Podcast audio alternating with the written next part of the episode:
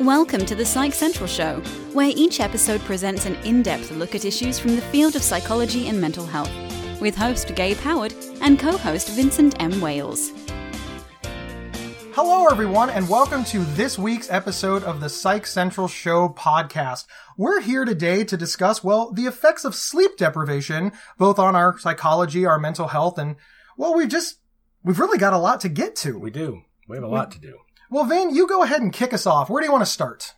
First, I want to say that Americans in general don't get enough sleep.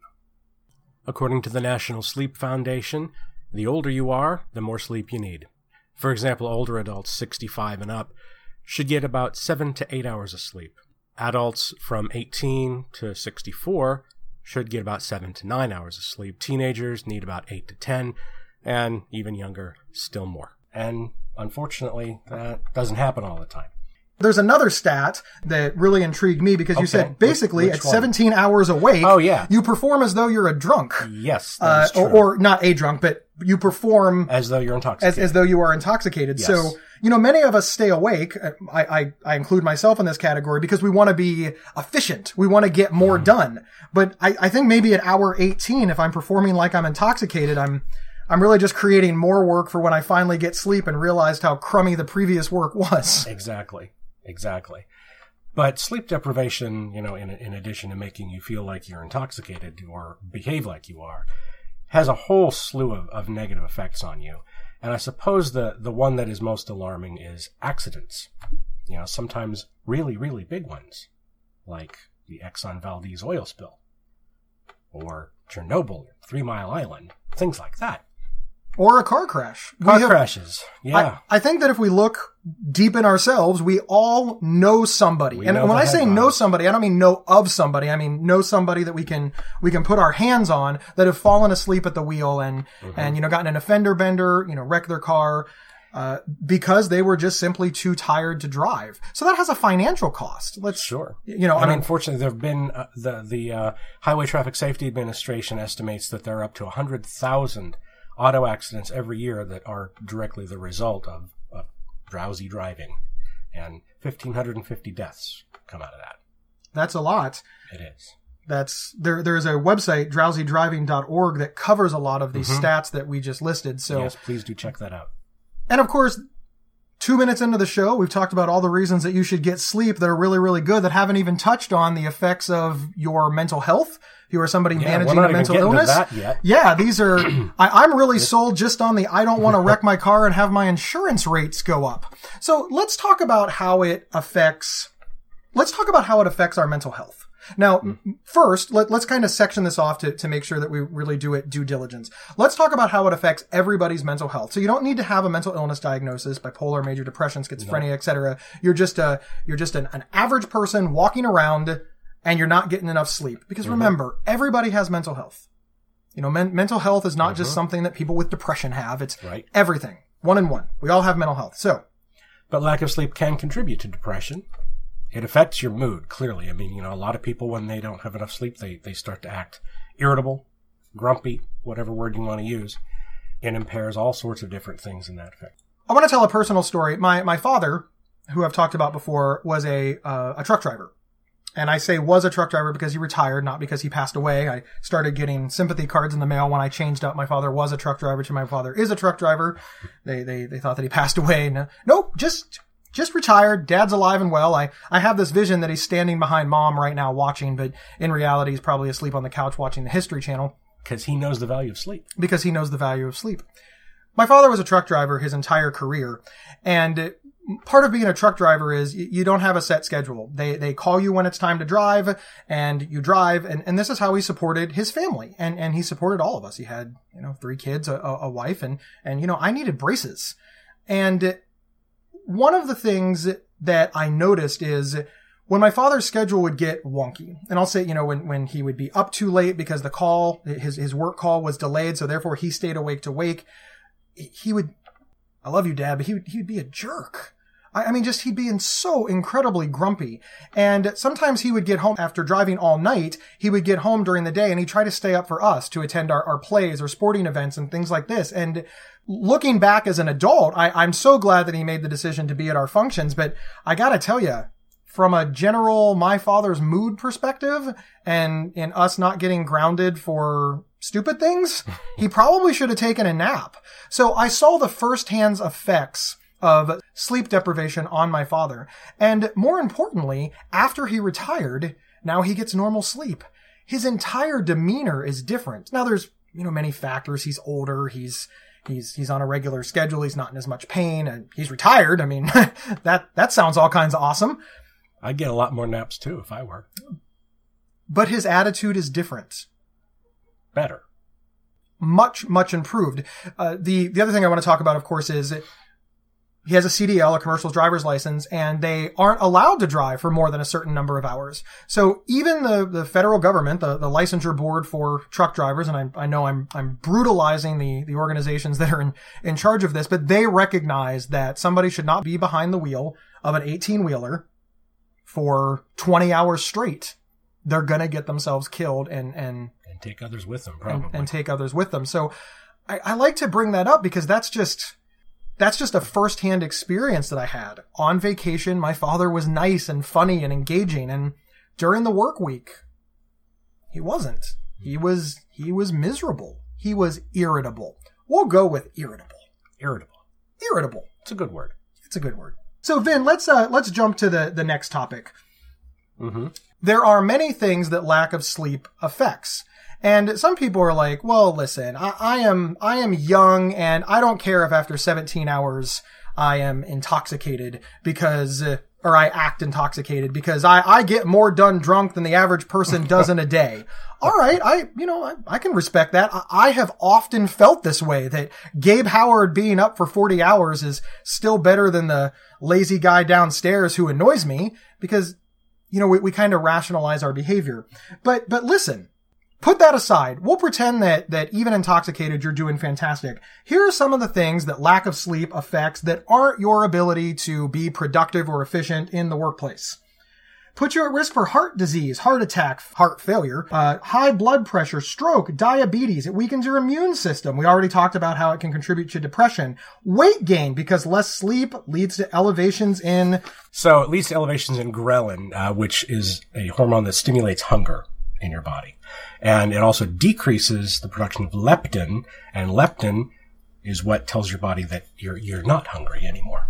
It makes your skin look worse. They they don't call it beauty sleep for no apparent reason. Mm-hmm. But here's the big one. It impacts your sex drive. I knew you were going to say that was the big one. That that that is the big one. I'm telling you, if let's be honest, this is not to fall down the rabbit hole, but these these are things that that we want to keep Mm-hmm. you know, healthy in our relationships, in our lives. After the break, we're going to go ahead and talk about sleep hygiene, and I'm going to tell an interesting story about my own personal sleep hygiene, so we'll be right back. This episode is sponsored by BetterHelp dot com. Secure, convenient, and affordable online counseling. All counselors are licensed, accredited professionals. Anything you share is confidential. Schedule secure video or phone sessions, plus chat and text with your therapist whenever you feel it's needed. A month of online therapy often costs less than a single traditional face-to-face session. Go to BetterHelp dot com forward slash Psych Central and experience seven days of free therapy to see if online counseling is right for you. BetterHelp dot com forward slash Psych Central. Welcome back, everyone. Uh, we are about to discuss good sleep hygiene. Gabe, tell us about your sleep hygiene. Living with bipolar disorder presents, you know, some sleep challenges. I, I've I've always had insomnia, even back when I was a teenager. Of course, I, I I always had bipolar, even when I was a teenager. We just didn't know it. But sleep has always been a challenge for me. And when I was diagnosed with bipolar disorder, and I explained, you know, during during mania, I'd stay up for you know two, three, four, five days at a time. My, my, my doctors and my therapist said, you know, this is not okay. You need to practice something called sleep hygiene. And I was confused. I didn't know what sleep hygiene was, but, but I, I listened because I, I wanted to get well. I understood the, the effects that I was having. And they said something to me that, that really changed the course of my life. And they said that you should only use your bed for sleep and sex. That's it. Now, th- this was very confusing to me. I was a, I was a teenager. And in my room, I had everything. I, I had a computer. I had books. I had a television. I had cable. I had a stereo. I, I did everything in my bed. In, in fact, I pretty much did everything except sleep and sex when I was a teenager. So this was very confusing to me, but it was explained. It was explained that you want to send a signal to your body when you are in your bed that the only thing to do there is sleep. Uh, in my bedroom now, there's there's no television. I, I don't use my phone in bed. In fact, I don't even charge my phone on my nightstand. I charge my phone in a completely other room. Uh, I keep the temperature in that room a good seven or eight degrees cooler than the rest of the house. When I climb into bed, there is nothing to do in there except sleep. And my body knows it.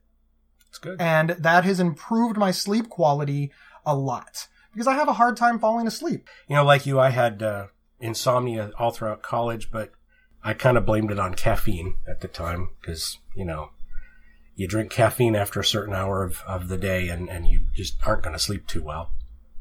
Right now, this scene that we are, that you know, we're recording this live, even though people listening to it right now don't don't see the video. But this setting right now, the desk, the computer and everything, used to be in my bedroom until actually not, not terribly long ago, like in the past month or so. But now it is out in a, in a different room, and my bed is just a bed. There are no electronics in there, although I haven't reached your, your level of not charging my phone in there. I, I, I do that, so I'm guilty of that one. Sorry. But there are other things that you should do too. You should establish a regular bedtime and, and stay at that, that same time, even on weekends when you don't have to get up the next day. Um, it just it just helps. Exercising regularly, especially in the late afternoon, that's the best time for exercise rather than in the evenings. You might say, well, if I if I exercise late in the evening, I'm I'm going to get tired and I'm going to fall asleep. And it just doesn't work that way. No, it energizes you. It, yeah, it, you might feel tired, but yeah, your body is saying, no, no, we're hyped now.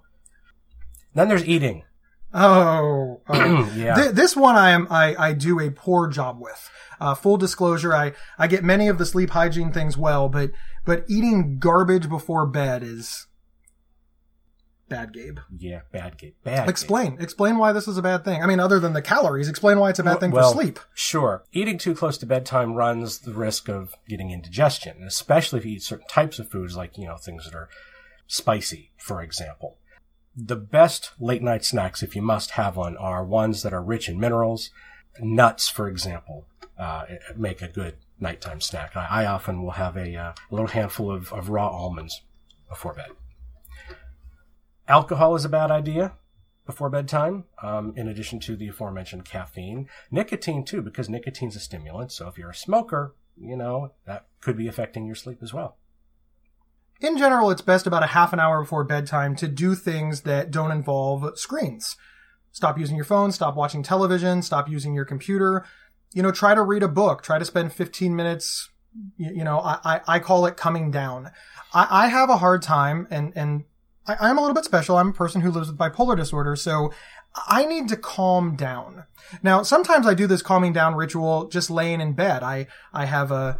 I, I'm, I'm fortunate because I, you know, I'm, I'm married and I love my wife and we go to bed at the same time. You know, we spend fifteen, twenty minutes, you know, just kind of talking. You know, it, it's dark, but we talk to each other and then we just kind of slowly uh, fall asleep through that conversation. If you're somebody that lives alone, you know, read a book, but again, don't, don't read the book in bed. Uh, and, and frankly, by, by pure sleep hygiene standards, we really shouldn't be carrying on a conversation in bed. So we try to keep it light. We try to keep it really, really, really light. That is not right before bed is not the time to talk about your in-laws. No. You will not fall asleep, especially when you're being kicked. That's, that's a good point that had really not crossed my mind. Let's move on to, you know, we've talked a lot about sleep environment. Now, everybody's sleep environment is different. And for me, I like a pitch black room, and I, I do mean pitch black. And I like my room to be cooler, and I like a fan on. And I like a lot of blankets. I keep my room intentionally cold so that I can lay under blankets. And I sleep with, are you ready? For those playing at home, I sleep with four pillows. Four. I have one body pillow that I keep between my legs. I have another pillow that I sit on top of the body pillow that I hug. And then I have two pillows under my head. This is what I do. This is how I sleep. This is the best way for me to fall asleep. But that doesn't mean that it's the best way for you to fall asleep. Mm-hmm. So don't go out and buy three regular pillows and a body pillow, because that's how Gabe sleeps. Might not be how you sleep. In fact, Vin, he sleeps entirely different. Well, not, not as different as you think. I don't I don't do the four pillow thing.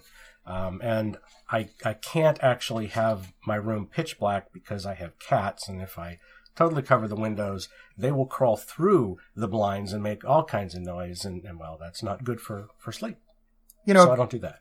Cats are very problematic to life. I mean, sleep hygiene. I mean, sleep hygiene. Cats are problematic for sleep hygiene, as are all pets.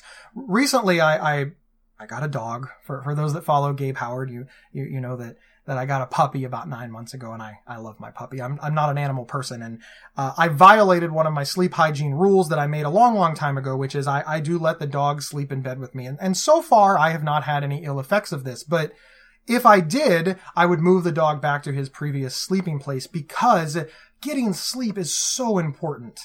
We cannot stress enough how sleep factors into everything.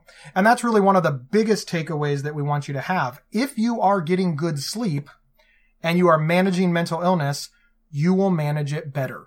Mm-hmm. If you don't have mental illness, That's, that's great. Most people don't have mental illness. Your mental health will be better. You'll be more productive in the morning. You'll be more alert. You'll be less likely to gain weight. You'll be less likely to wreck your car. You'll be less likely to be irritable. You hear that, Vin? You'll be less likely to be irritable. They can't hear this, but I'm glaring at you. All right. Well, what else? What else should we do? One of the tips that I read was that when you set your alarm clock, you should keep it away from your bed. A lot of people are the snoozers.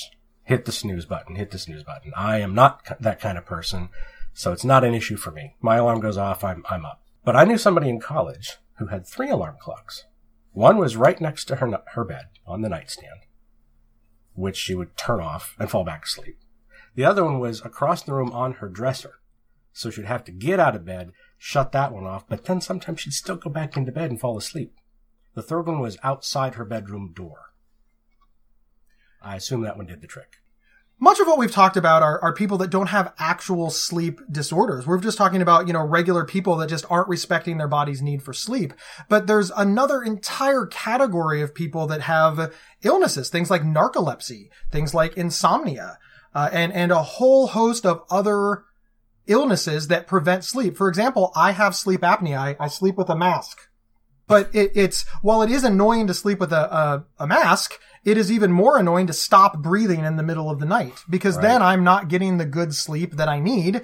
And, uh, well, it's... Sleep apnea is is nasty in that you're waking up regularly throughout the night and you don't even know it. You're waking up choking. You're not even just waking up. You're waking right. up because, because you stop you can't breathing. breathe, right. Uh, and, of course, you, you can die from it. Sleep apnea is very serious. And... You know, we're we're talking about sleep hygiene for the average person, right. Sleep hygiene to benefit our general health, sleep hygiene for, you know, just general day-to-day life. But sleep is so important that it, it has illnesses as well. You know, just like skin is regular skin, but you can have a mole. Sleep is regular sleep, but you can have sleep disorders. There are sleep doctors, doctors who specialize in helping people get good sleep. If you've never had a sleep study, I, I highly recommend it just for the amusement factor. You, you go into what they've set up to look like a bedroom in a sleep clinic, and they put about a hundred little electrodes all through your hair, all through your neck, under your nose, down your back, and they monitor things like breathing rate, heart rate, how often you wake up, do you snore, and they just... They just monitor all of that while you sleep, and they use that information to decide if you are getting the appropriate amount and the appropriate quality of sleep, and then they can diagnose you from there and get you the care that you need. And you find this amusing, you say? I, you know, I... The last time I had a sleep study was, I know I'm aging myself here, but it's long before cell phones had cameras, but I just wanted to take a picture so bad. I mean, I looked like the bionic man with all of these electrodes coming out of my body. But all joking aside, it was absolutely fascinating. Mm-hmm. Because in my mind, sleep is just something that you do. But there's an entire medical science, medical industry, and people who do nothing but study sleep and why it is so important. And the day that I walked into that sleep clinic, I kind of thought it was stupid. They're just like, hey, you're going to go sleep someplace and they're going to tell you about your sleep. And I thought, well, that seems pointless. But it was anything but, and it allowed me to get better sleep. Again, it's when I was diagnosed with sleep apnea. It's when I got the C PAP machine. It's where I learned about sleep hygiene. And it is one of the core things that has allowed me to manage bipolar disorder uh, as well as I am able to do. When I don't sleep, I have problems. And problems are the number one thing that somebody living and managing bipolar disorder is trying to avoid. Indeed. Indeed. I hope that this show has been helpful to people, because we've we've put out a lot of stuff in, in a very short amount of time, and it's a lot to absorb. But I hope that, that our, our listeners have something to take away from it that's going to help them out. If there's no other takeaway, it's that sleep is important. It's not something to be trifled with or taken for granted. We need sleep. It's how we recharge our batteries. Getting good sleep is just as important as putting gas in your car. Without gas, I don't care how great your car is, it's not going to run. Without proper sleep, I don't care how awesome you are, you're not going to run. Listen, I'll be the first to admit that I don't exercise enough and I don't eat right, but sleep is an easier thing to control. Believe me, I would rather get good sleep than spend an hour on a treadmill. And the bottom line is you need to do both. It's all part of a well-rounded lifestyle. So, Vin, do you have anything to take away before we before we hop? No, I think we've covered it pretty well. Thank you, everyone, for tuning in. And remember, you can get one week of convenient, affordable, private online counseling anytime, anywhere by visiting betterhelp.com slash psychcentral. Seven days free. It's online. They're licensed therapists and counselors, and it's fantastic. So please go ahead and check them out. We will see you next week. Thank you for listening to the Psych Central Show. Please rate, review, and subscribe on iTunes or wherever you found this podcast. We encourage you to share our show on social media and with friends and family. Previous episodes can be found at psychcentral.com slash show. psych central dot com is the internet's oldest and largest independent mental health website. Psych Central is overseen by Doctor John Grohol, a mental health expert and one of the pioneering leaders in online mental health. Our host, Gabe Howard, is an award-winning writer and speaker who travels nationally. You can find more information on Gabe at gabe howard dot com. Our co-host, Vincent M. Wales, is a trained suicide prevention crisis counsellor and author of several award-winning speculative fiction novels. You can learn more about Vincent at vincent m wales dot com. If you have feedback about the show, please email talkback at psych central dot com.